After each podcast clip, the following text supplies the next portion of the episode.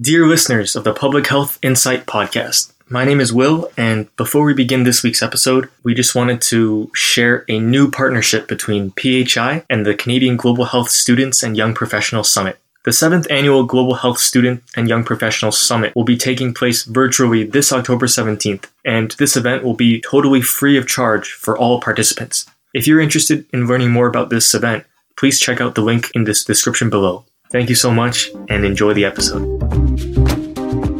Public health is a population based field of science focused on preventing disease and promoting health. Every week, we will be engaging in interactive discussions and analyses of the latest public health issues affecting you and your communities all around the world. This is the Public Health Insight Podcast. Before we move on, it is important to note that the views expressed in this podcast are our own and do not represent any of the organizations we work for or are affiliated with. Education is a key social determinant of health and has the power to improve health outcomes for populations. In the previous episode, we spoke about health disparities that exist between populations despite having similar levels of educational attainment with our guest Nicole Vick, adjunct professor, TEDx speaker, and Amazon best-selling author of Pushing Through: Finding the Light in Every Lesson.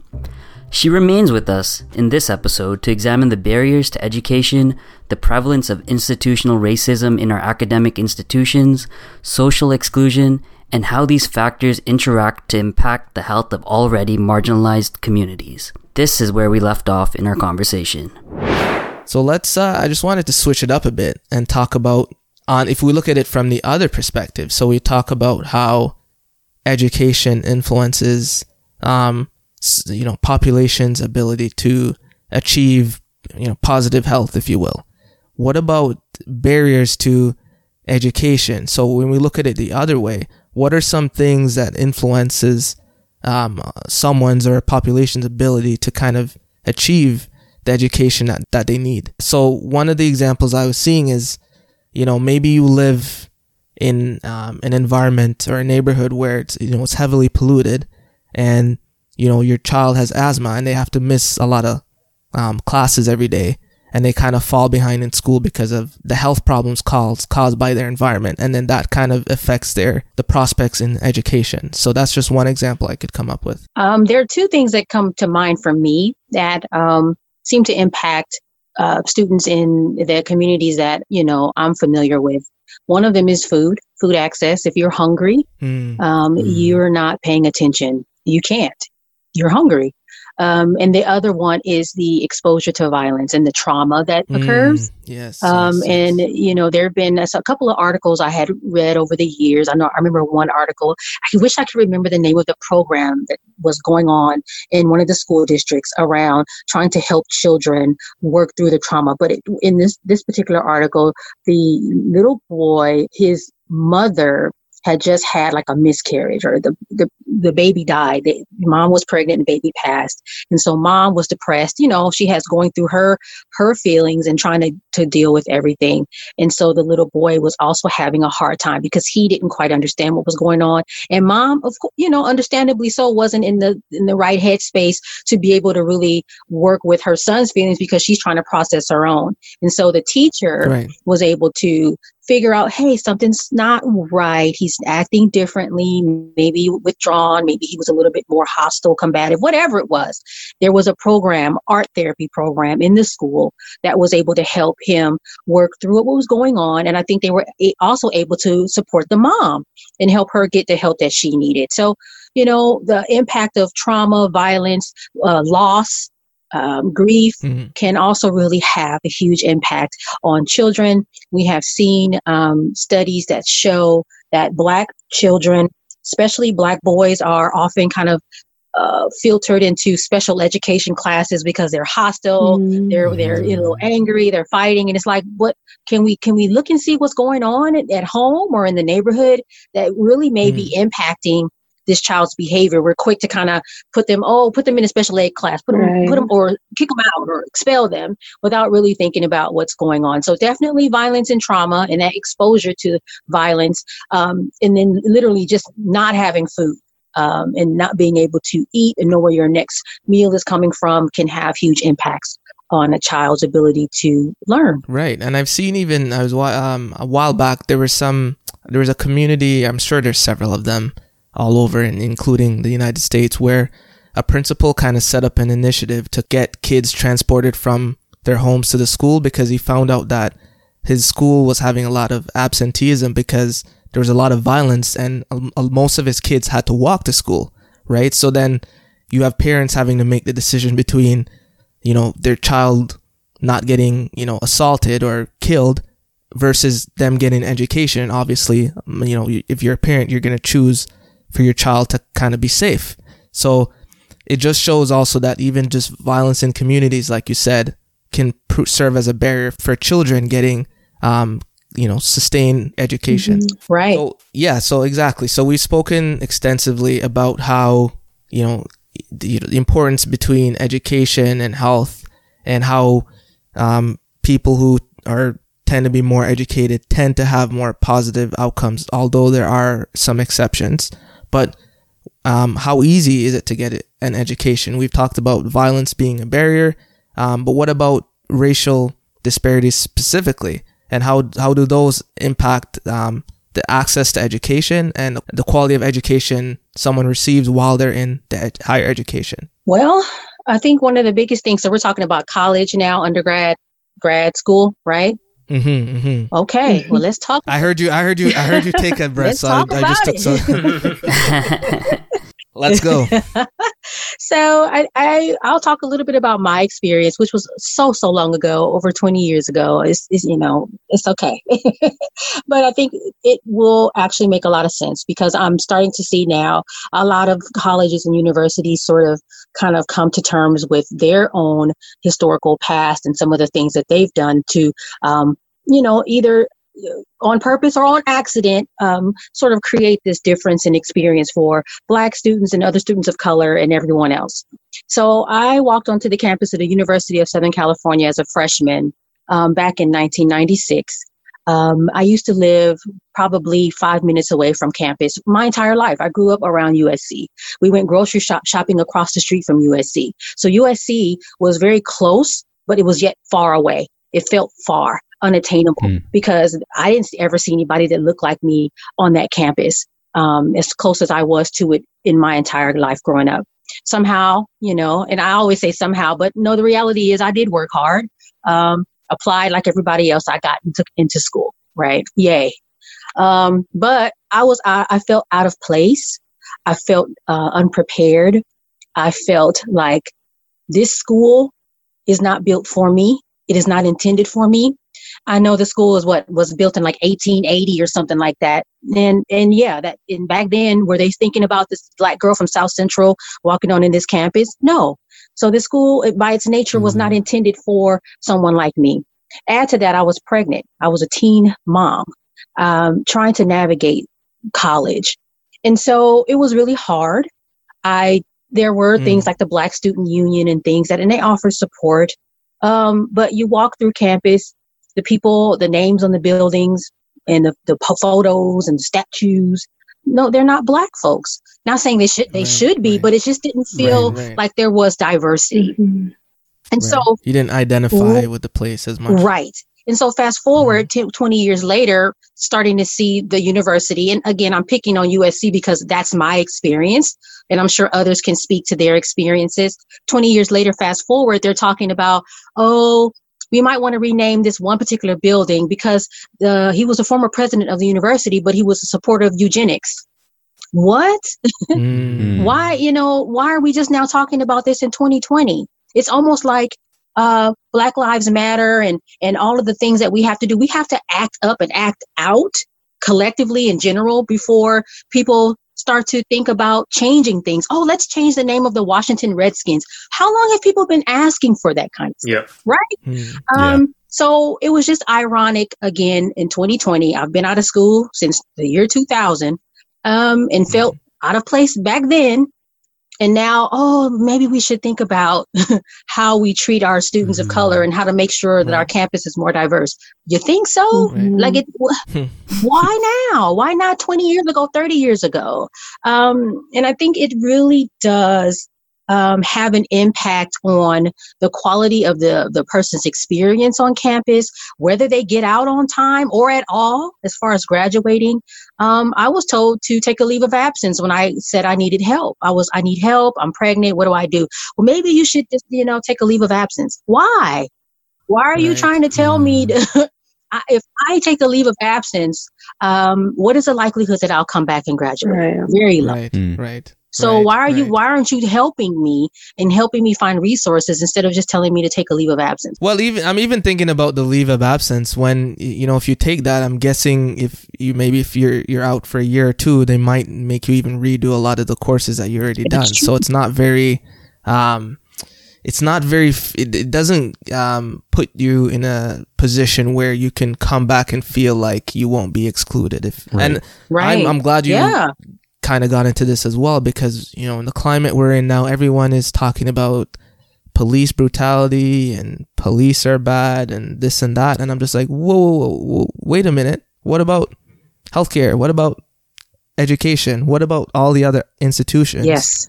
that are set up, you know, with the cards stacked against, you know, people of racial and ethnic minorities.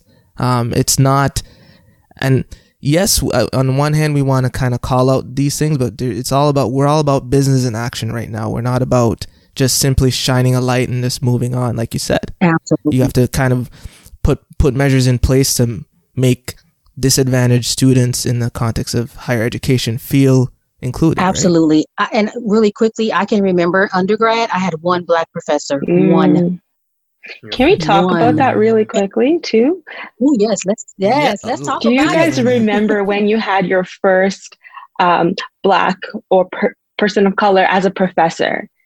Or has have you ever had a professor that was black or that was racialized? Like for me, it was in my last year of undergrad. Like even through Wow. elementary, did not have a single racialized person as a teacher.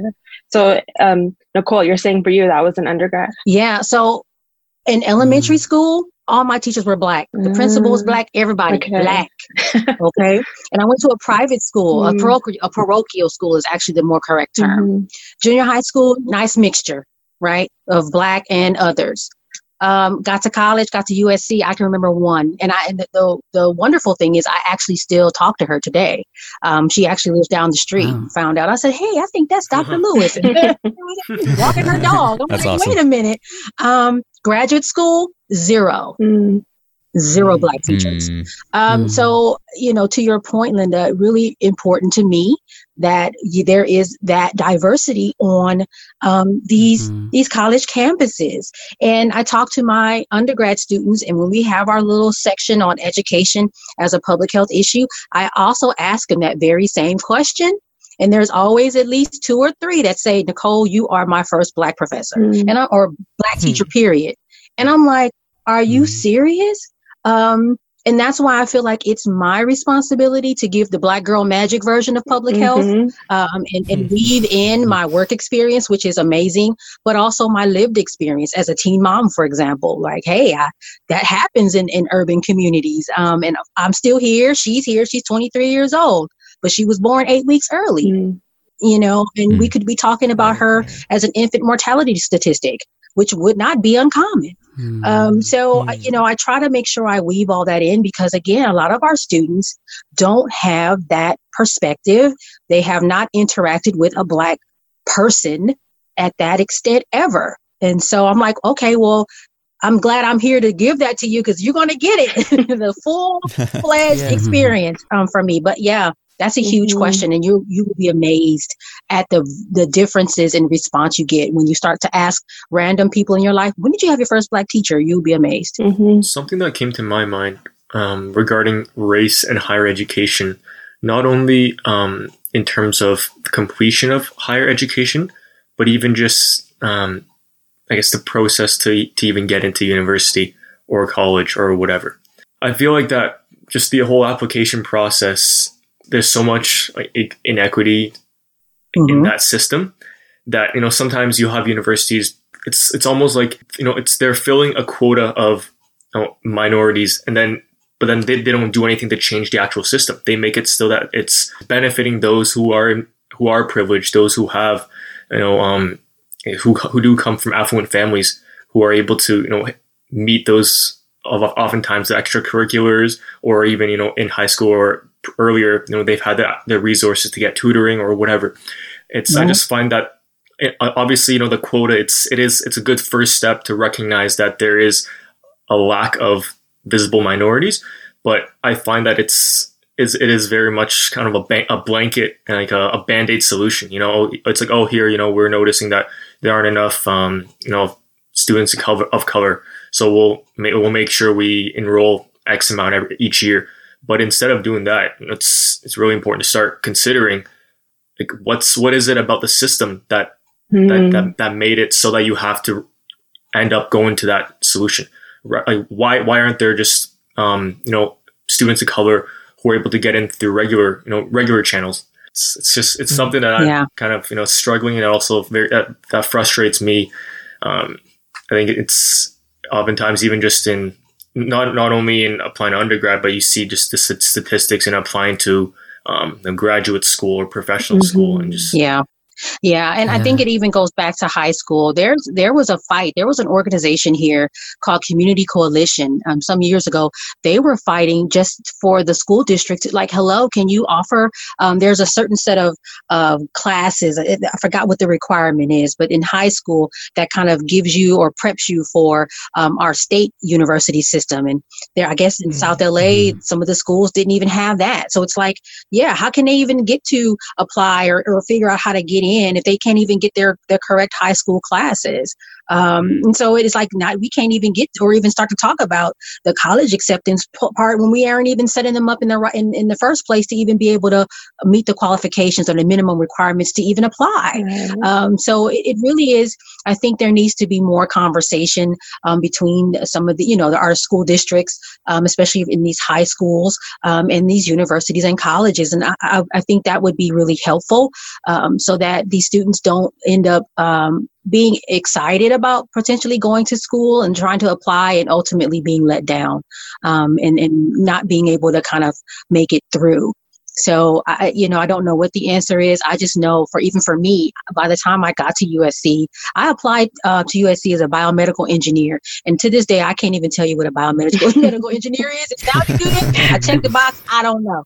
Right? Um, changed my major five trillion times. My parents didn't know what to tell me. They were just glad I got in, and I'm like, but I don't understand. Mm. Um, so it's even it's trying to get in. Once you get in, how do we make sure that they feel um, or or sort of have this safety net under them, you know, to make sure that they finish. It's a lot. It's a lot to think about right. and a lot to really try to fix um, from both sides the school districts undergrad you know the not undergrad the um, secondary and then the college it's really really hard yeah I'm, I'm glad that you also mentioned uh, even before higher education is even in question so in canada specifically ontario one of the provinces they actually recently, the Ontario government um, ended the practice of streaming, which basically is kind of what you talked about, where high school students, even from grade nine, they choose whether to go into the academic stream or the applied stream. And based on that decision early on,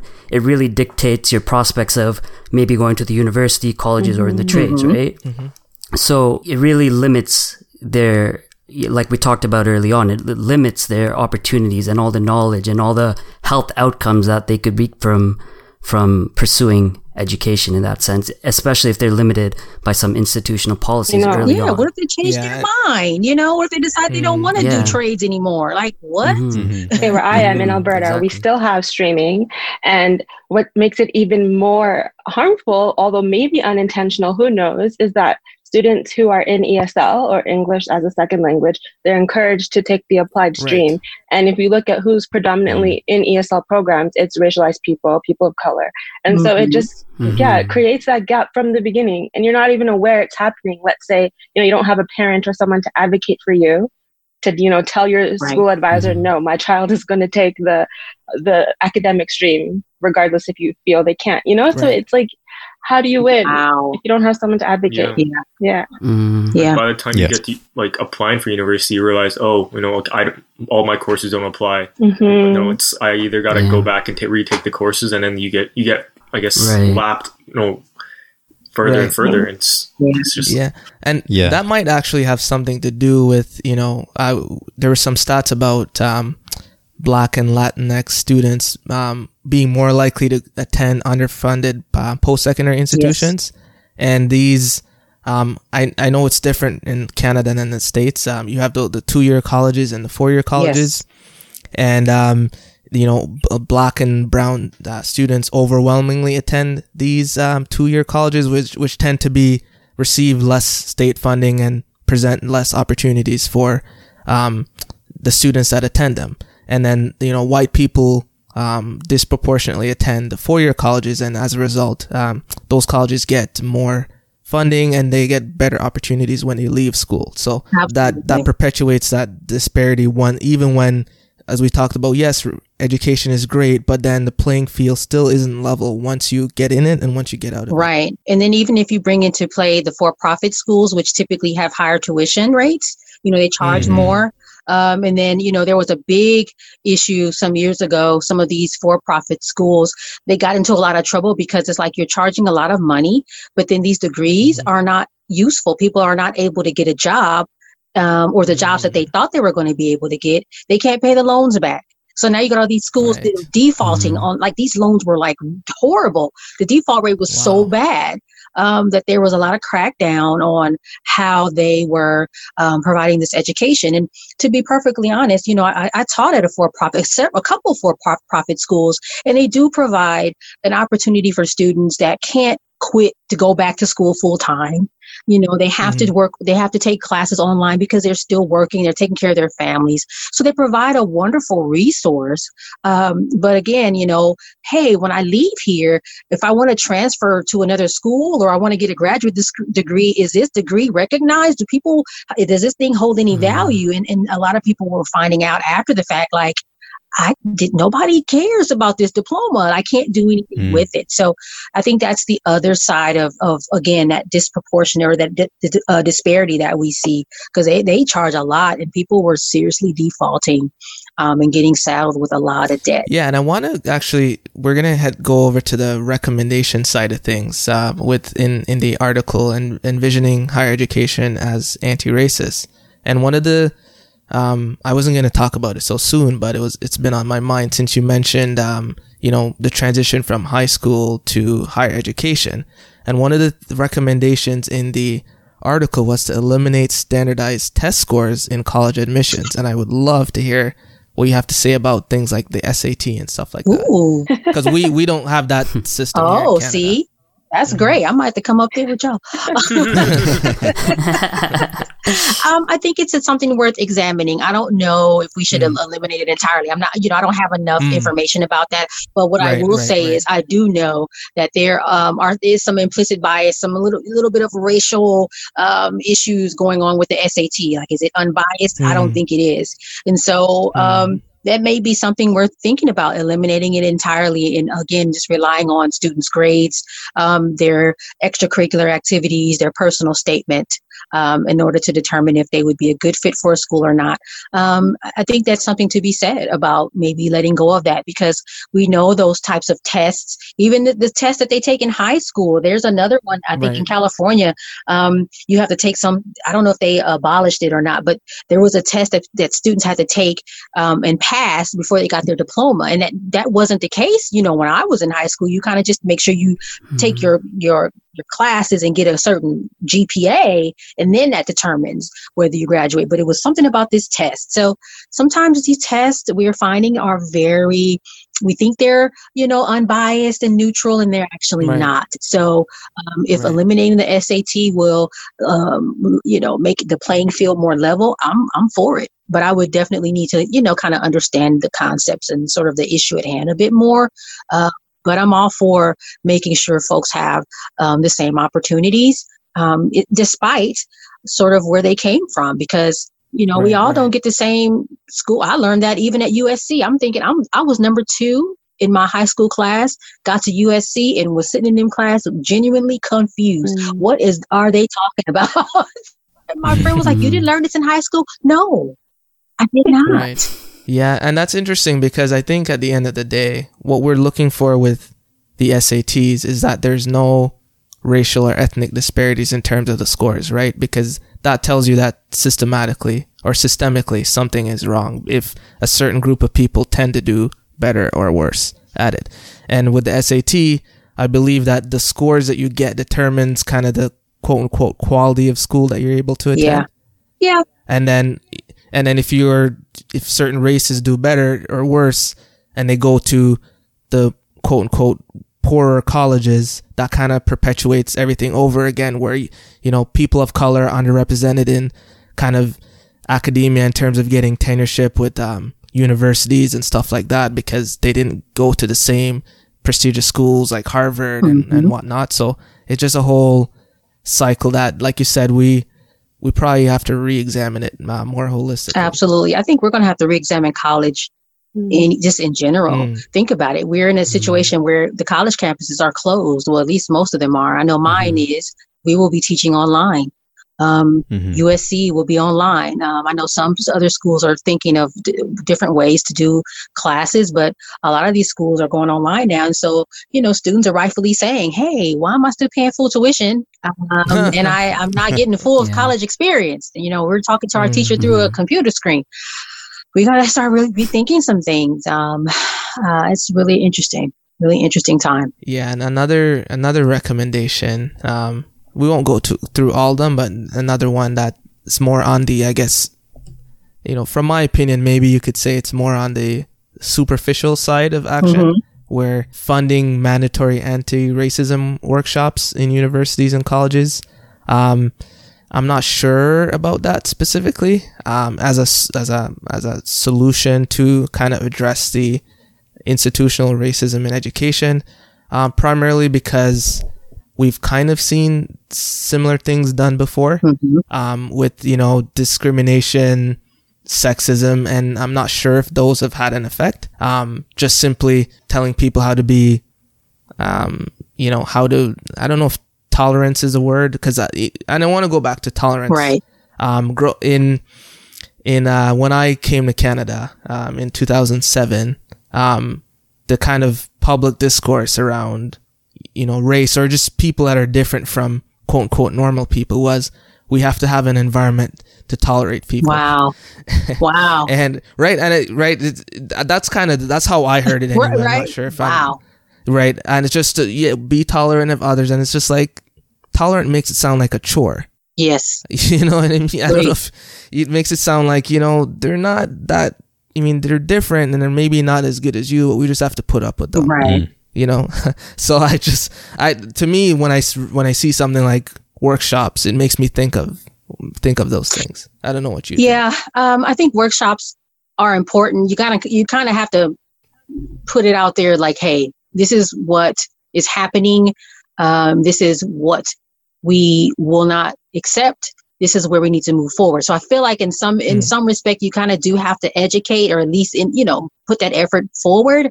But I think what Mhm. uh, ends up happening is, and this is not even just in in higher uh, education. What I think happens is we stop there. Oh, we did we did a training and we trained all the faculty and we trained all the Mhm. students. And yeah, we, yeah, we did this thing. We called this expert in and they they came and did a thing. And and yeah, and you something to kind of check off on your annual report thing. But it's right, like right. Yeah. now that everybody sort of has this basic level of understanding based on this training, now what?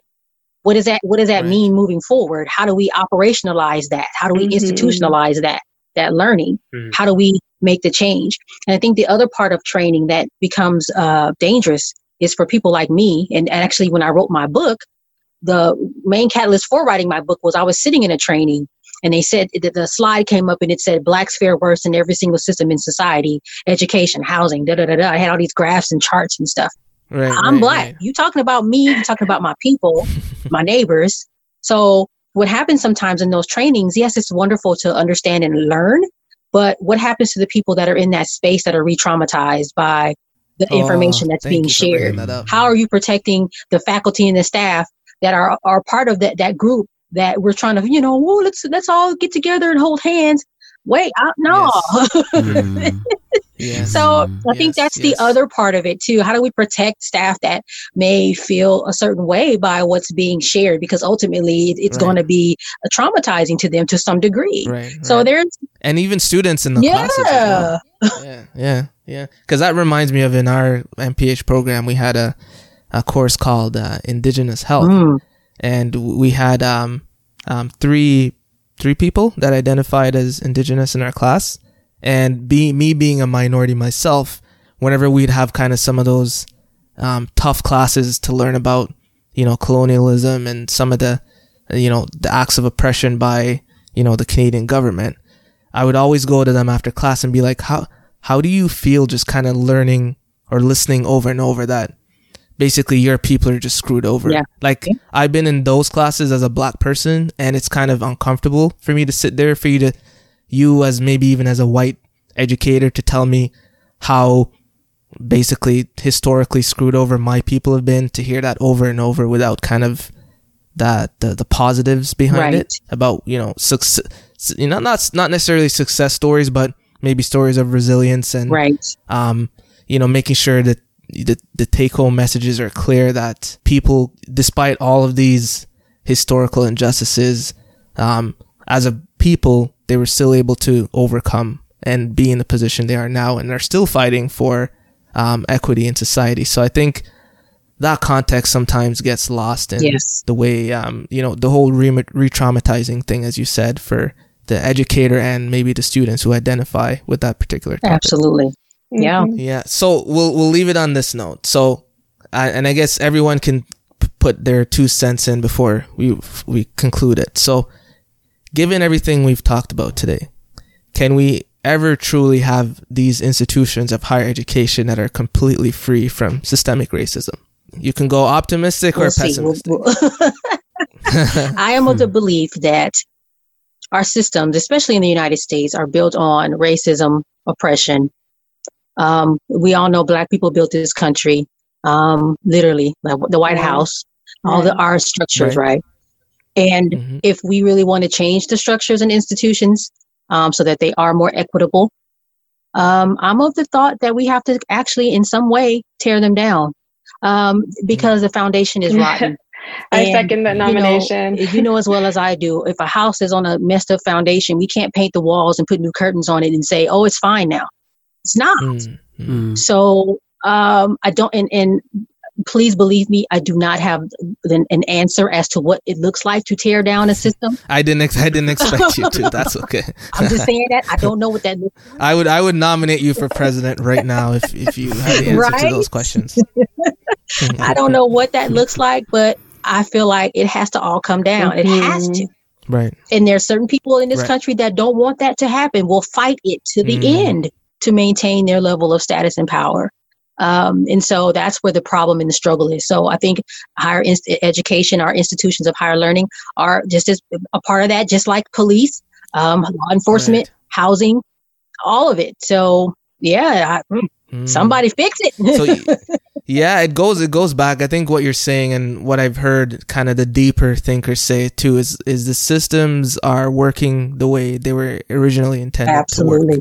Right? So it's not a matter of oh wow you notice that you know people of color just seem to not do well in these systems? It's like yeah that's that's how they were set up Yeah. to be right? So it's not that it was designed to be equitable and we're realizing now that it's not. It's just it was never designed to be equitable. Perfect. so Exactly. it goes to that thing that you were saying about we have to dismantle and redesign something completely new to kind of not leave anybody out. Absolutely. I second everything Nicole said. We definitely have to dismantle the way the systems are built right now. But I just want to touch on something we didn't have time to explore.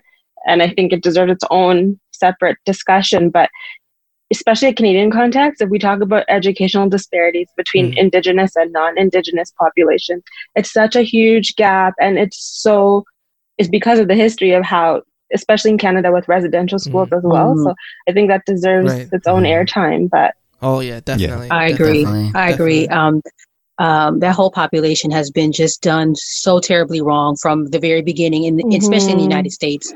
You know, hey, we want your Right. land. Okay, we're taking it from you. You got to go, move. Right. What? Right. This is this is this was mine. Or even Right. worse, oh yeah, here's some blankets, and they got syphilis and smallpox, you know, whatever, whatever it was that killed a whole bunch of folks.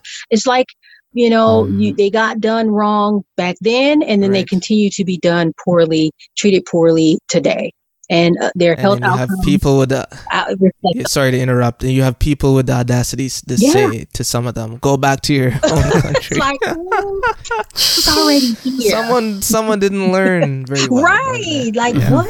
Yeah.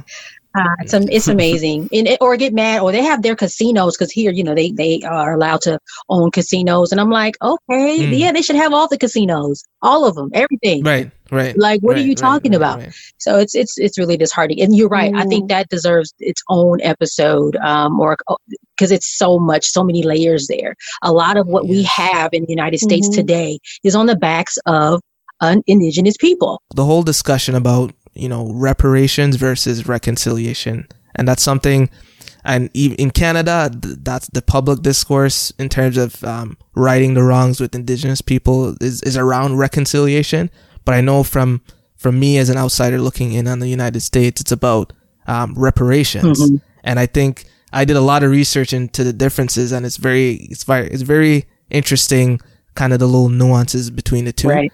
And um, but yes, I would love to talk to you about that. Sure. on- about it a little bit more later. Okay. So, um, Nicole Vick, thank you for joining us to discuss this incredibly important topic with education, uh, racism, uh, and you know, in the in the kind of system of social determinants of health.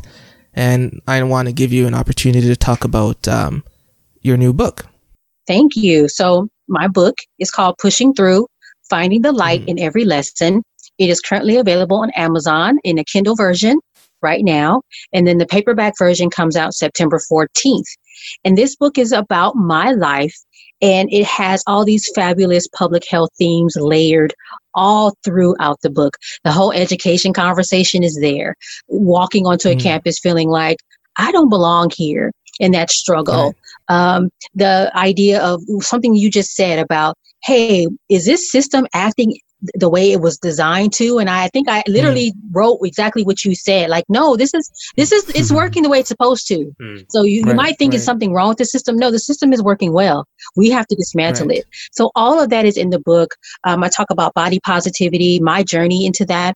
I talk about relationships, the importance of sisterhood, since I'm a woman, sisterhood, people um, lifting you up um, in your professional life and in your personal life. So there's a lot of information there, and I'm sure that anyone in any space in their life would find something um, helpful in my book. Awesome. And I think it kind of goes, uh, not to summarize your book because I haven't the chance to read it yet. I know there's something you've been saying a lot lately about, um, uh, correct me if I'm wrong, being in a space that wasn't des- designed for you. Is, am I getting that right? And I think every time I see you post those videos, I go, wow, like I, I've, I've been in those situations where it's just like, this wasn't made for me to be here. Yeah. And you kind of get that uncomfortable feeling and feeling excluded and stuff like that. So I'm I'm excited to to you know get a copy of your book and kind of learn more about your journey and I'm sure I can probably identify with a few things Yay! identify with a few things in there. Thank you. So for those listening, um check out the book. Go get Nicole's yes. book. please. Thank you for listening to the Public Health Insight Podcast, your go to space for informative conversations, inspiring community action. If you enjoy our content and would like to stay up to date, follow us on Instagram, Facebook, Twitter, and LinkedIn. To learn more about our community initiatives and how you can support us, visit our website at thepublichealthinsight.com. Join the PHI community and let's make public health viral.